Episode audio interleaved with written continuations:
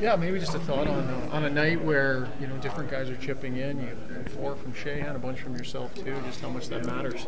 Yeah, I think uh, I think it's overdue. Uh, you know, we struggled at the start of the year, the depth scoring, so to be able to come out and you know help out and put some in the back of the net, it was a good feeling for everybody. Could you guys pinpoint where it turned back for you guys? Like you had that really hot stretch at the start, and then it was you know 500 for forever, and then a big dip, and now you're kind of back to playing your best hockey this season. I, th- I think it's just you know we got back to playing our game. Uh, you know we were trying to do too much and.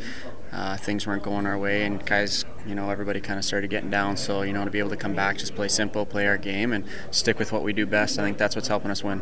Now you you sit for 10 days. Does that you any concern that you cool off or, or lose your momentum? Uh, you know, we got a lot of momentum. Uh, we come back early and get some good practices, and so that'll help. But at the same time, you know, when you're when you're rolling like this, you don't necessarily want to take a break. You know, I wish we could keep playing, but at the same time, I think there's some banged up bodies, so just be able to go rest and get some mental rest too. I think that'll help.